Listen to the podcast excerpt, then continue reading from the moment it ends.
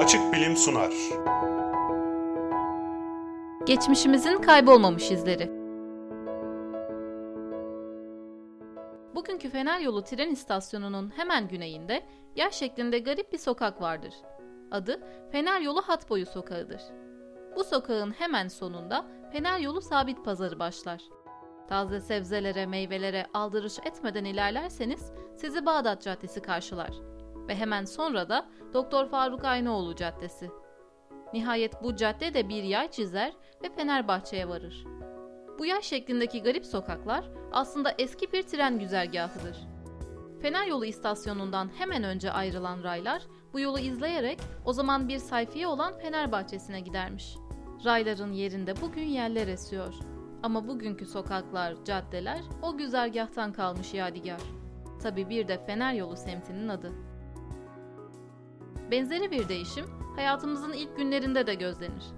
Ana karnında henüz nefes almadığımız, akciğerlerimizin sıvıyla dolu olduğu günlerde akciğer atar damarını aorta bağlayan küçük bir damarımız vardır. Ductus arteriosus adlı bu damar yüzünden bebeğin kanı henüz işlevsiz olan akciğeri atlar. Normalde bebek doğar doğmaz bu damar kan akımını tersine çevirir ve bu da bebeği nefessiz bırakabilir. Eğer tedavi edilmezse bu durum kalp yetmezliğine kadar ilerleyebilir. Ama telaşa mahal yok. Zira bu damar hemen her zaman kapanır ve geriye yadigar olarak ligamentum arteriosus kalır. Yani bir iplikçik. Bazen vücudumuzda daha eski değişimlerin de izlerini buluruz. Mesela beynimizden kalbe uzanan 10. sinir, namı diğer vagus siniri.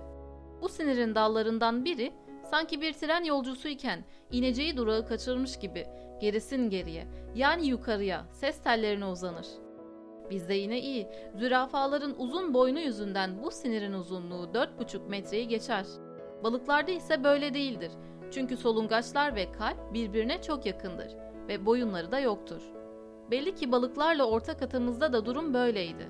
Ama kalp evrim süresince aşağılara indikçe bu sinir de kalbin etrafında dolanmakta ısrar ederek uzadıkça uzamıştır. Bazı akciğer kanseri hastalarının sesinin kısılması bunun sonucudur. Sinir akciğer civarından geçerken akciğerdeki ur ona baskı yapınca ses tellerinin işleyişi etkilenir. Çünkü sinir lüzumsuz yere uzarken baskı ve travmalara daha açık hale gelmiştir. Evrimin izleri yalnızca somut yapılarda görülmez, davranışlarımıza da yansır.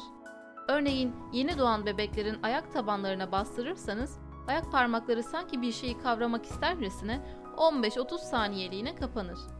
Aynı refleks ağaç dallarına tutunarak yaşayan maymun yavrularında da mevcuttur. Hem insanda hem maymunda bu refleks zamanla kaybolur.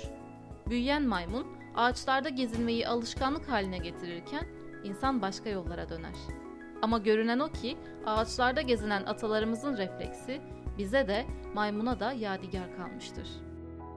Yani nasıl ki eski Fenerbahçe tren güzergahında bugün yürüyor ve araba sürüyorsak, geçmişimizde açılan biyolojik yolaklarda da öyle gezinip duruyoruz. Geçmişten kaçmak zor. Yazan Çağrı Yalgın Seslendiren Kübra Karacan